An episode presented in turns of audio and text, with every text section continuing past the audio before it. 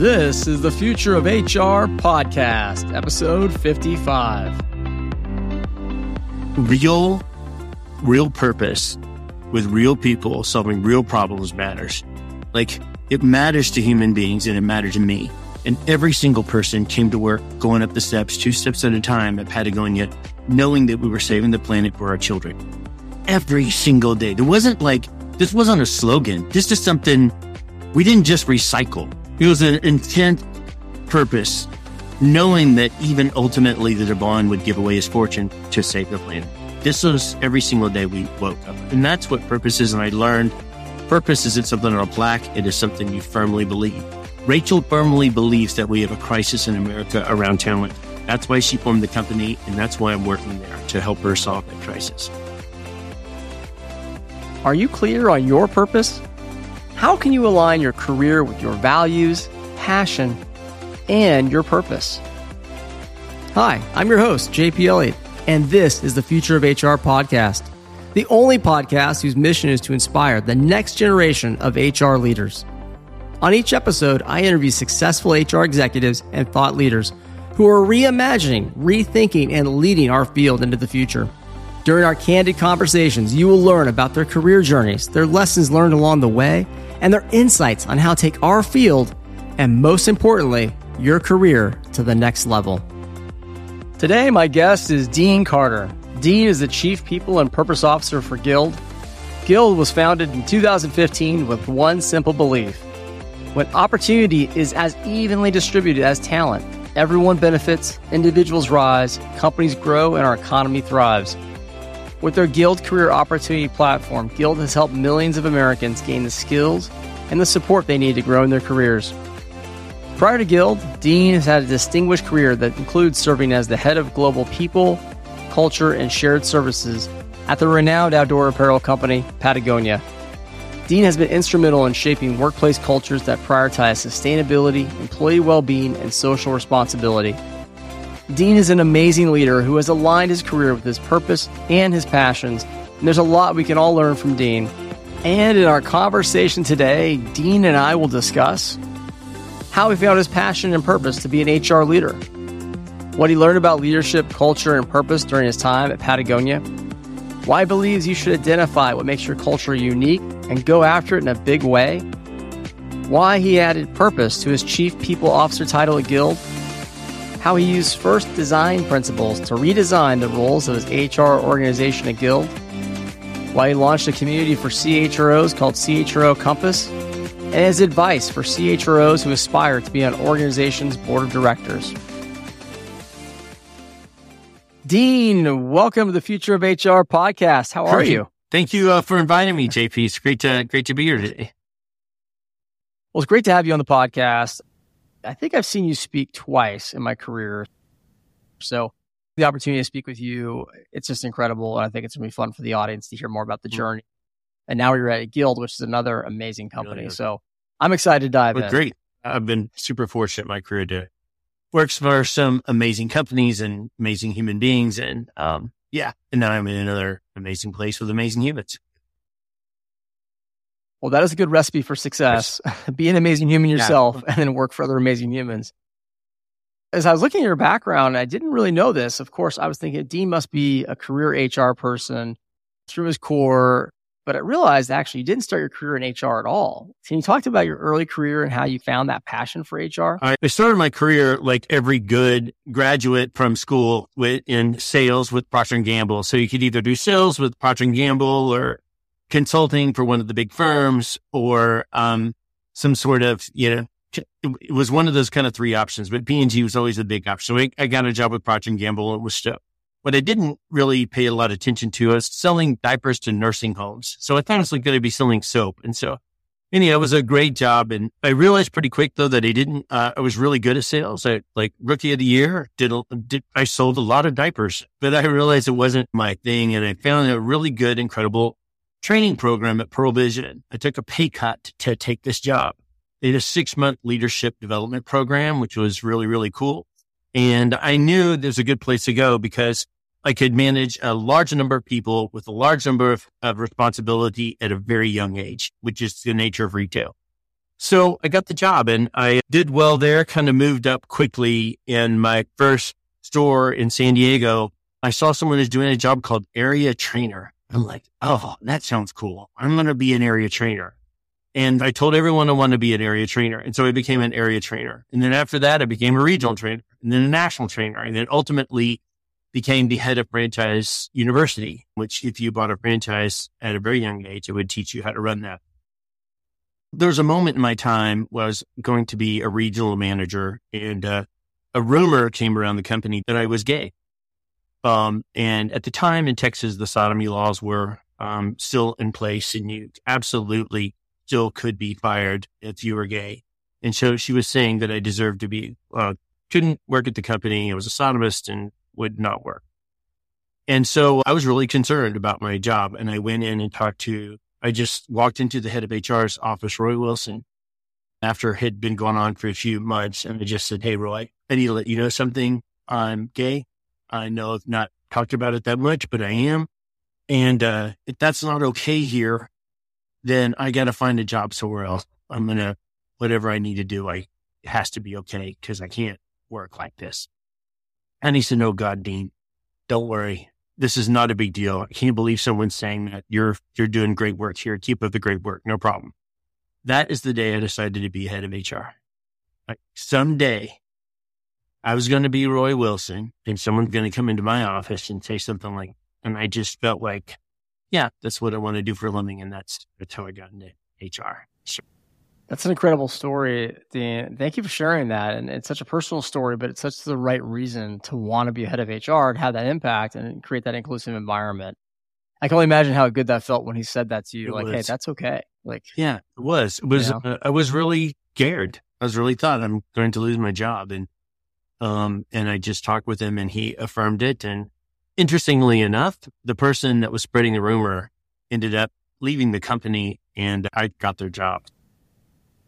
Well, I think that it's that it's great, but I also think that business background you had, right? The sales background. Yeah. And I would say one thing that just a career tip in there when you said you wanted to be a regional trainer and you told everyone you knew you wanted to be a regional trainer by telling people what you want to do for your career, people sort of help you. They're like, oh, hey, you know, Dean wants to be a regional trainer, right? Isn't that kind of what happened? Yeah, I did. I just told people over and over and over again, I want to be a regional trainer. I want to be a regional trainer. I want to be a regional trainer. And so finally it got so annoying. But someone said, someone do that for that guy. So, uh, that's worked for another thing for a really long time. And it's how I got onto my first board position. Back when I was with Fossil, I told every single recruiter that I work with, um, someday I want to be on a board. Someday I want to be on a board. Someday I want to be a board. Someday when you have the opportunity, think about me. Someday I want to be a board. And then I told every friend who I knew was like a future entrepreneur is going to right in life. I'm like, someday put me on your board. So, uh, anyhow, I got a call when I was at Patagonia from, um, a recruiter and he said, Dean, remember years ago at, um, Fossil, you said you want to be on a board. I have a board for you. Griffith Foods. What do you think? And, uh, any that was my first board position. And it came from me telling Brian, our executive recruiter, someday you think about me. And uh, I was pretty annoying that one worked too. It's amazing when we're clear the great things that can happen for us and people want to open those doors. It so is. I love that you shared that I story. try to do this thing. We're gonna, and we're going to talk about that CHRO on boards because that is something I think we need more of. And I know you also have a good point of view on that. But I want to touch on the seven years you spent at Patagonia, where you're a global head of people, culture, and shared services. I'm sure you get this question a lot, but honestly, we all want to know, like, how did that time there impact how you think about leadership, culture, and process and purpose?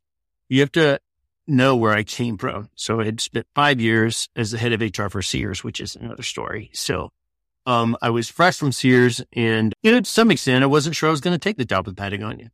I um had other bigger jobs moving from $40 billion company, uh, you know, 270,000 employees, 6,000 people on the HR team. It was a pretty substantial job. Kind of thinking that my next would be another big role. And I was certainly interviewing those. And I interviewed with Patagonia and they offered it. And they said, well, by the way, finance will report to you and general counsel. How's that? Is that? I was like, well, highly irresponsible, but, um, I'll, I'll, I'll work on it. And of course, I learned about Patagonia and um, more about it. And every friend of mine said, You are absolutely crazy if you don't take that job. And so I took the job Patagonia because of its purpose. I do believe that the planet's in deep trouble and, uh, and having the ability to work for a company that was solving that problem was a big deal. So here's what I learned. Real, real purpose with real people solving real problems matters. Like it matters to human beings and it mattered to me. And every single person came to work going up the steps, two steps at a time at Patagonia, knowing that we were saving the planet for our children. Every single day. There wasn't like, this wasn't a slogan. This is something we didn't just recycle. It was an intent purpose, knowing that even ultimately the Yvon would give away his fortune to save the planet. This was every single day we woke up. And that's what purpose is. And I learned purpose isn't something on a plaque. It is something you firmly believe. Rachel firmly believes that we have a crisis in America around talent. That's why she formed the company. And that's why I'm working there to help her solve that crisis. The second thing is leaders leaders have to lead by modeling the way. Like I watch Yvon every single day. I learn from him and his wife, Malinda. I learn from Rachel still the time that I'm here. Like I, when everyone is looking at the leader and, um, what I learned is like how you behave is how everyone else is going to behave. And I, uh, and if you listen real hard, you're going to learn something no matter what. My third thing is, um, I think working for a company like Patagonia or or guild or even kind of what I would call like a vanilla culture with provision to some extent, um, is that what is your big thing? Like, what is the thing about your culture that is so different than every other company? What is your big thing? And then go deep on it. So Patagonia had a couple, but with the book, My People Go Surfing, the on new hire orientation, you went surfing. Like that was a part of your rotation. Yeah children were a big part of we were saving the planet for children. So we had on-site childcare. Um, we have, you know, that kind of like wild thing that we have at Guild in terms of we have a sabbatical. So you get time off because that's what they believe in after four years. Every single person gets equity because she believes everyone should be an owner. Like there are things that, you know, set these cultures apart. And I think great companies, um, don't just try to copy another company. They do what's unique to them and they drive it in this big, loud, wild, crazy way. You know what I found, Dean? I'd love your perspective on this. When I think about the great cultures, Patagonia, Guild, what Rachel's doing, Amazon, even, right? Steve Jobs at Apple. I was at Dick's Sporting Goods. Ed Stack, who really took that from his dad, who's Dick Stack, and built that from two sporting goods stores to 800 plus there's consistency in the founders. And a lot of times, I think when you take other companies where we replace the CEO, replace the CHRO every three years, there's change of leadership, it's really hard to drive purpose to the level that Patagonia other companies have. What's your take on that? Do you believe that's true or? I love, I, there's some I've been working for founders almost all my career. So when I worked for Pearl Vision, I worked for Stanley Pearl. The, we ran the company according to Stanley's like view and vision. Um, to some extent, um, Tom Kartsotis and Kosta, the Kartsotis brothers founded Fossil and it, it felt like there. It felt like it was, um, one of the things was a, was irreverence. I don't know if you remember the brand back then, but it was kind of like poking fun at Swatch a little bit. We even put the watch in a tin can, like, and the CEO would walk stayed around on a skateboard, paused by a conference room and put his face and like do that blowfish thing where you like make your cheeks really big. All of a sudden you look over and the CEO, I mean, doing this face on the thing. He just wanted to make sure that we never took, you know, work too took work seriously, but not, you know, uh, seriously. I think those are big deals. And I, I learned that is like, yeah, I think founders, um, I love working with founders and I, I believe there's something special by consistency in leadership, consistency in purpose. And usually founders had some reason why they started these companies in the first place. Like they want to do something big in the world. Even Amazon and Google had big, big, you know, purposes that, that drive their behavior every day. Well, I love your advice too. Even if you don't work for a company of a founder, but think about kind of those spikes for your culture yep. and embrace them. Right, go, go deeper. Deep really make make that differentiated so people really understand what you guys represent. It's great Whatever advice. You talked a little bit about why you joined yeah. Guild. But your title is actually really interesting. I'd like to talk about this. Your Chief People and Purpose Officer. Yeah. Talk a little more about why is purpose in your title? The original title that I got was Chief People Officer from for Guild. And I thought about it a bit and I went back to um and I'm very purpose driven, by the way. This is my like after going with to Patagonia, I don't know if I could work for another company yet. Patagonia was the first B Corp in California. Guild is a B Corp also. I have a lot of respect for companies that take that extra step to actually be a purpose driven B Corp, put it in their principles. And, uh, and I knew the purpose of the company was to lift people in their careers. I'm like, wow, that, is my life purpose. I've been doing that all my life. That's my job.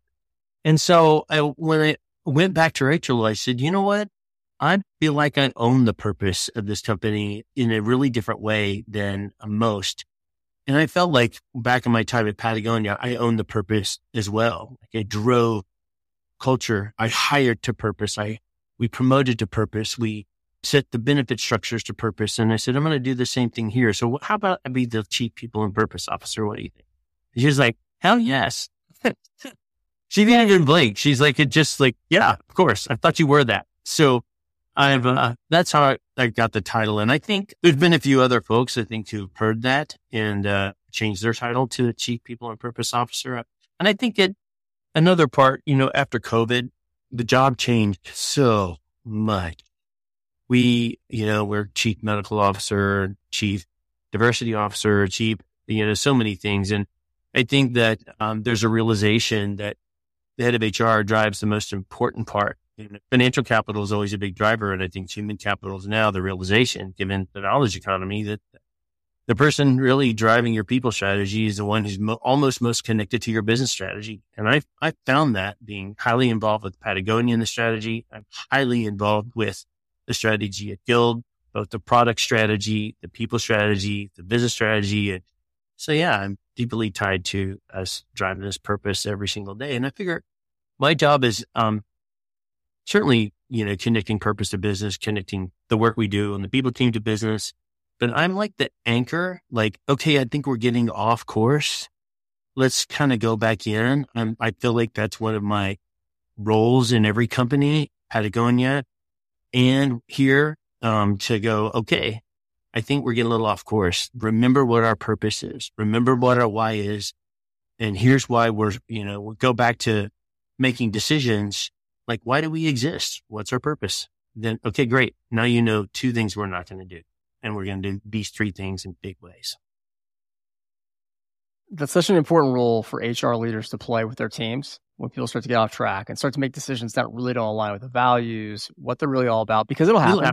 You start to brainstorm in the heat of the moment, and all of a sudden you're like, wait, that isn't really who we are. That's not what we do to our team members yeah, that we could do that, but why would we do that? And it's great for HR leaders to do that. It takes courage because not every business leader wants to hear that, but that's it. We got to hold the mirror up. Yeah. Right? I think they expect us so to be I, courageous. I think that that is the role. They expect us to be.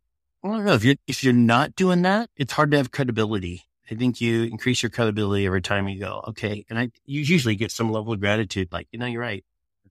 When it comes down to, you know, there's so many times, there's so many I don't know if companies don't lack for opportunity. There's like a million ways you do, a million problems you can solve. And staying focused on the original problem you exist and reason what the problem you're solving keeps you focused on doing that. And you can do a hundred things okay or one thing really amazing. Stay on the path. Stay on the path. How do you make career decisions and what advice do you have for others on how they can find companies that align to their yeah. values? You know, it's very strategic. Once I determined that I was going to be head of HR, I was really, really strategic about, um, I knew that I couldn't just do training. Like I would just kind of continue to get promoted on the training path that I would always be in the training department and learning department, which is fine because I love that work. But my next step, um, I interviewed with tons of companies. I interviewed with um, Disney, I couldn't, I couldn't even get like an HR job at the International House of Pancakes because they didn't have enough like experience in doing anything outside of training. And so I got so many no's and I just kept at it until finally got a yes with, um, One, who, who put me at the head of um, recruiting. I'm like, yes, a job that is not training. Should they trusted my work as a general manager um, to do a good job at recruiting. I did, and I eventually did um, a little bit of um, business partner work in that role, and that's kind of after pure after the role at um, Pier One. I actually got a break to um, take a job and followed someone to Fossil, and uh, it was um, wasn't a head of HR job. I was hoping that was my next, but it wasn't. But it was like compensation. I had everything at prep training and reported to the head of HR. Within a year, she left or she stayed and she said, I just want to do training, which is the least thing I wanted to do. I wanted to learn all the other stuff. She goes, you're the, I talked to the CEO, go talk to him. You're the head of HR. I'm like, like full on imposter syndrome. I had no idea what I was doing. And I um, had four people and started a team. And then, um, for personal reasons, um, I, I did that for 10 years and was really planning my career to kind of go to bigger and bigger heads of HR jobs. But for personal reasons, I need to live in Chicago. And the only job available was the head of talent at Sears. I was like, ugh, I've ruined my career.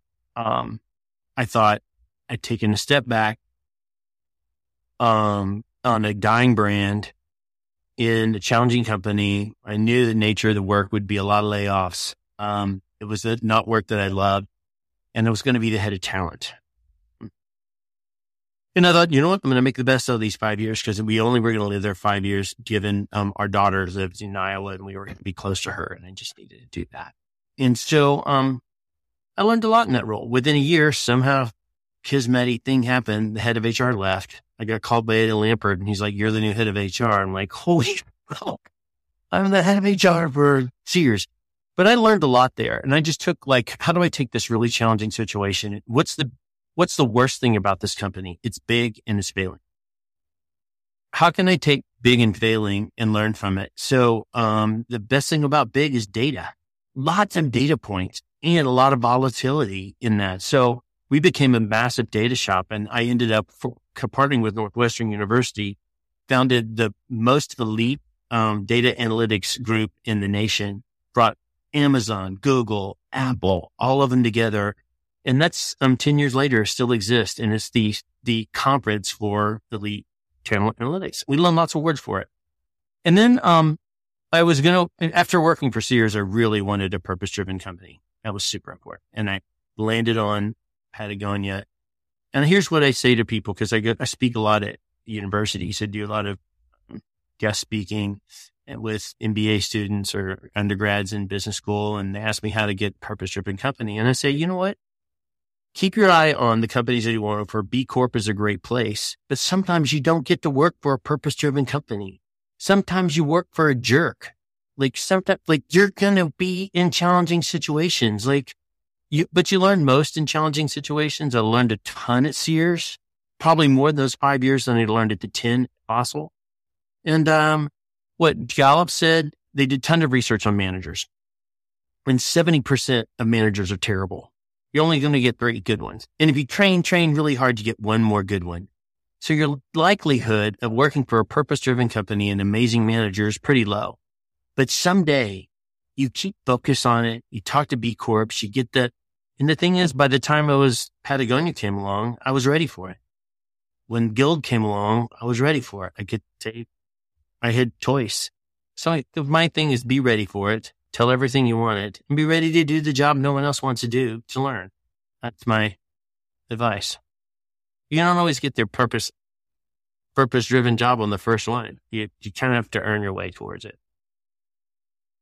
That's really great advice. And I appreciate you sharing the career journey because I think a lot of times when people see the CHROs at Guild, at Patagonia, right, or other Fortune 500 CHROs, you're like, oh, their career was perfect. No, God. No, no. In fact, when you really dig into it, most of our careers are not linear. They're up, they're down, they're sideways. There's things that happen.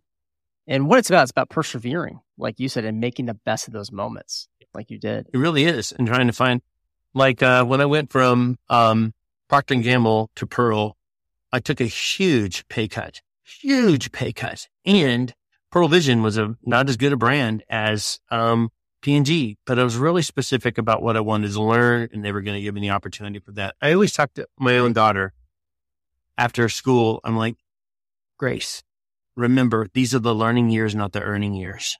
Just like, I need you to learn, learn, learn, and you'll get where you want to go. But if you focus on these are just the earning years and you don't focus on what you're learning, um, then you get stuck at some point. So just like remember, they're, they're the learning. The, the, I mean, every year's a learning year, but for the most part, the beginning of your career, those are the learning years and learn as much as you can, get as much in your backpack, and then you're ready for whatever. I love that. Let's talk a little more about your early tenure here at Guild yeah, so far. Great. And it sounds like you were challenged to really like rethink and reposition HR to be more about outcomes, solving business problems, and changing mindsets. I have a feeling you're up to that task, but talk more about what you did to change the HR function yeah. and how to add more value. Yeah. Well, the, one of the things that Guild does in general is starts with first design principles. What's the problem to be solved? So we do that across a lot of things. I like to um, take a look at the business model and then mirror the people model after whatever the business is doing. So at Patagonia, we use concepts around regenerative agriculture. So I copied that and talked about regenerative human practices and how do you apply regen ag to actually human beings. Still use that as a practice. First design principles in terms of the problem to be solved is a, is a cultural issue around Guild. Like, what's the problem to be solved? How do we solve it? So I went use first design principles for the people team. What's the problem we're solving? So I think sometimes we get our heads wrapped around, um, not the problem to solve, but the tool to be used. So we measure, we have all these tools that are in our toolbox and we measure success by the amount of um, acceptance people have for the tool how much acceptance we have for the performance review, how many people use the nine box, how many people um, are participating in uh, the engagement survey, like all these things. Like we measure, you know, how many people actually went through the performance review, how many people have goals. I think we are really good at measuring the usage of tools, but we're terrible at really setting up teams to do outcomes. So the very first job that we created was the head of opportunity mobility. That job is totally focused on people getting from point A to point B, moving up. And what are the barriers um, to marginalized communities to make that happen? And uh, how, and so this person only focuses from hire to retire, how to get people up in their job to making bigger jobs and make more money, and ultimately solving the wealth gap, hopefully. So that's what their only job is. There's nothing else. This is what they're focused on every single day. I've got another person who is focused on career agility and outcomes, not performance management. I just want you to have better outcomes for the business and for the human being and that they perform their job better tomorrow than they did today. I don't care what you do. Um, head of training department is now called learning knowledge. Um, given AI, knowledge is going to be, learning is actually going to be easily accessible. But they knew need to have knowledge around where you get information. Like how do you use ChatGPT or generative AI to get information? How do you understand who to go to for what? All these things are super important. So knowledge will be so much more important than learning or even training than in the past. So I've had of learning and knowledge. So I've had a few other things that we're working on, but those are some of the beginning roles. Like what's the problem we're solving? And then put someone in charge of that. I think the other one I think we've talked about a little bit was not talent acquisition, right, but talent curation. Yeah. Which I think is really interesting, right? Because you're like, I'm not just acquiring talent externally, but what about how are succession planning, building pipeline, looking at people who yeah. could take another role who have transferable skills? Is that kind of what you guys were doing? Yeah. We've moved the team to, um, well, in terms of the, te- the recruiting coordinators and our candidate experience specialists, um, and which they love that title so much more than recruiting coordinator. And then because they felt what what is the problem you're solving? Oh, I want better experiences for candidates. Okay, great. Recruit, candidate recruiter, candidate experience specialist.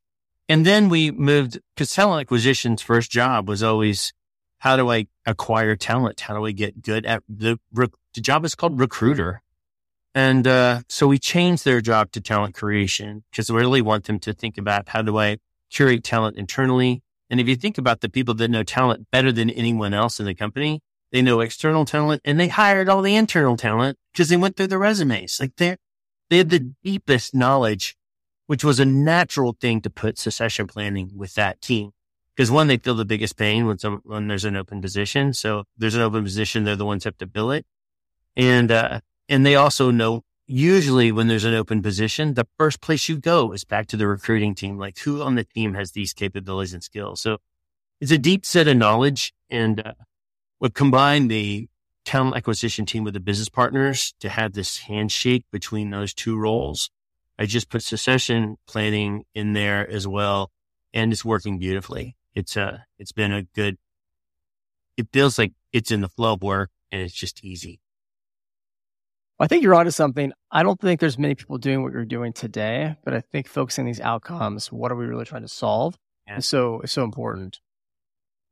I I think it's really interesting. I think the talent curation one really struck with me just because it's such a great reframe and it really empowers that team more. Because a lot of times we just think of recruiters as like, well, they just go and pick the phone up. Yeah. But they do so much more than that. And I think we just sort of downplay the role they can have in organizations. the the other thing they do is they're keeping track of the alumni, the people that left Guild. So um, and that's two things we do too. We count a mobility win when someone goes and we um who gets a better job outside of Guild. That's a win for us. Like we create a mobility for somebody so we track that where people go after. And then once they become alumni, the curation team keeps track of them, how you do it, what's up. So we continue to keep relationships with the people that left Guild. And then someday as they gain other experiences, we bring them back. That's incredible. And, and more companies should do that, frankly, right?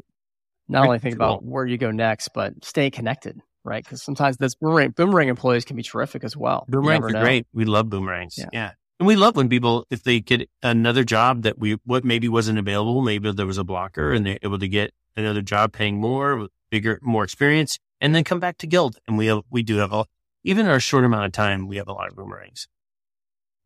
I bet that's so refreshing for candidates. And people say, wait, I'm resigning, but you're okay with it. You're, in fact, you're celebrating this. Oh, we celebrate I, it at town halls so and so just got a new job at here. Yay. Like it's, it's part of, um, our celebration piece. These are people who just experienced external mobility and we literally celebrate them at town halls. That's really incredible, actually. Another thing I know you celebrate is really the CHRO kind of community and giving back. And you've launched, after joining Guild, the CHRO Compass. Just talk a little bit more about what the mission is there and how's that going so far. Yeah. You know what? When I got to Guild, um, um, one of the things I think that we recognized was the role had changed a lot. And so there really, we wanted to find a place for people to come together, um, to share ideas. Um, we already had a pretty strong community within Guild of CHROs and we just wanted to create an opportunity and we called it a compass. Like, how can we have a direction finder in really what we call, you know, turbulent times? Still coming out of COVID, still like hand wringing over like, are we going to do one day, two days, three days, four days in the office? Like still like going through that whole thing. Understand the impact of like loneliness and depression on people who are working from home, but they don't, they want to work from home, but they're lonely and depressed. Like, how do you solve that problem? So that's what I wanted to um, bring the community together, just to think about um, challenges, have, you know, um, I feel like usually the answer's in the room. If you just ask a bunch of people, usually there's someone smart. And so we ask questions.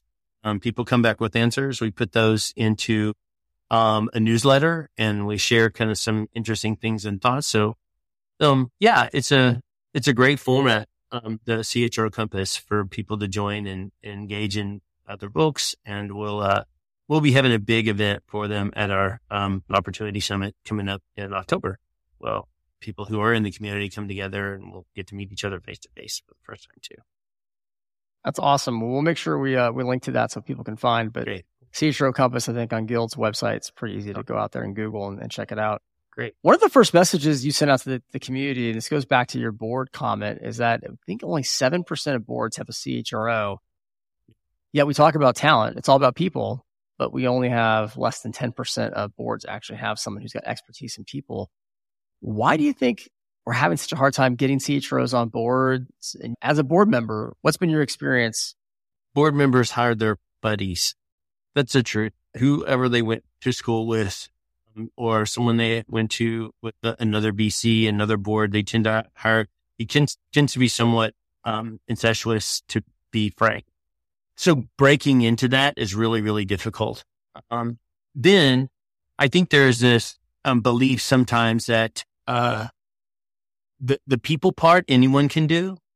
Like, and uh, I've discovered uh, based on my board work um, that I have a unique capability, and I just raised my hand. Like, we haven't done a succession plan. Like, we we, we have not even talked about talent board level. We need to start talking about this.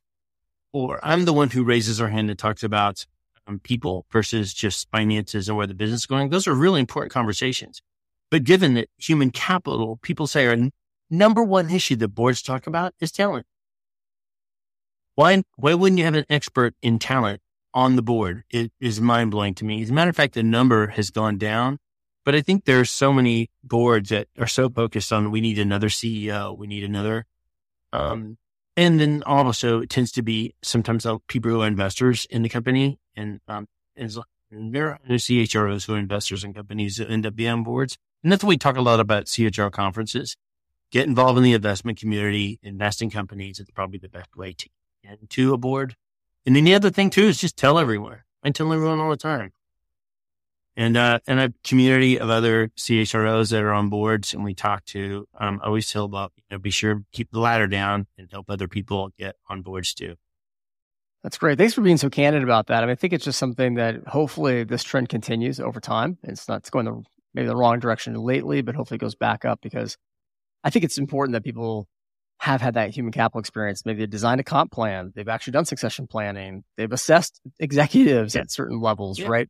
I mean, I, I think we all have a feel for people, but you know, I mean, I know how to balance my checkbook, but I'm not saying I should be the CFO, right? So I think it's. I get that. Um, so, one that you do want to mention because I say this at, at, at uh, events. I, if you want to get more people on boards, um, the person that usually pick helps companies pick is the executive recruiter you're talking to every week. So I do ask the executive recruiter, how many heads of HR have you placed on boards recently? Tell me a little bit as I'm choosing you to um, uh, be my executive recruiter. How many CHROs have you placed on boards for your company? How many CHROs have you placed on boards? I think starting to hold the recruiters that we actually pay their salaries, we're the ones who actually choose the recruiters. It's that, um, I think as your customer, maybe you should consider more of us on board. I love that. It's a great challenge. Last question for you. What is one word or phrase you believe will define the future of HR over the next five to 10 years? Best practice is last practice. I think in terms of thinking about the future of work, once it's in all the articles and all the book, it's last practice. You're behind the curve. And I always think about, um, I don't seek best practice. I think next practice all the time. So don't think best, think next. And I, that's my thing for the future of work. And I think that'll apply way past, you know, AI, way past whatever is coming. I just think that, um, by thinking about what's next practice versus best practice. And I always think of like, I see all these CHROs like, we're seeking best practices. We're seeking, I'm like, don't think best practices, think next practices. Best practice was two years ago. If you're seeking best practices, you're already behind the curve. So that's been my motto is like seek next practice. Like, what am I, how can I get better tomorrow? I am today. That is always like how can I reinvent? How can I continue to do this and that? And I want to be in places and spaces that I can do that, which uh, Guild gives me a huge opportunity. I earn that. I mean, I earn credibility every day. I try to earn credibility at Guild so I get to do the fun stuff I get to do. But yeah, next practice, not best practice. That'll apply no matter what. What other new other thing? AI, the internet, email, all, all these, the dot com bubble, like all these things happened in the past. I've been through all these, you know, you have to remember I started with, um, a slide projector. That's why it's called a deck, a slide deck. Still called a slide deck, but we only use slides. Still called a slide. So, uh, yeah, I started back then and so much change has happened, but I was never focused on what are we doing today. I was always like, what's next? Best practice is last practice. Yeah. Focus on the next practice. I love it. I mean, that's the right way to think about it. So, Dean, you are an amazing human. Thank you for what you do. Thank you for what you're doing for the HR community and for Guild. Appreciate you being on the Future of HR podcast. It was a true pleasure. It was a delight. thank you so much for the invitation. Really been great, JP. Thank you so much for listening to this episode of Future of HR podcast. Thanks again to Dean for sharing his career journey and sharing how he's aligned his career with his purpose. As always, you can go to futureofhr.com to view all of our past episodes and learn more about our mission to inspire the next generation of HR leaders. And if you enjoyed this episode of Future of HR, be sure to subscribe and share our podcast with at least one other person. This really helps us grow the podcast and helps with our mission to inspire the next generation of HR leaders. We'll be back next week with Seb Gerald, SVP, Chief People Officer at Common Spirit Health, Colorado, Kansas, and Utah Division. In our conversation, Seb and I are going to discuss the macro trends impacting healthcare, how strategic HR leaders are addressing these challenges, and why he's optimistic about the future of work. This is a terrific conversation you won't want to miss. Thanks again for listening to the Future of HR and being part of our community.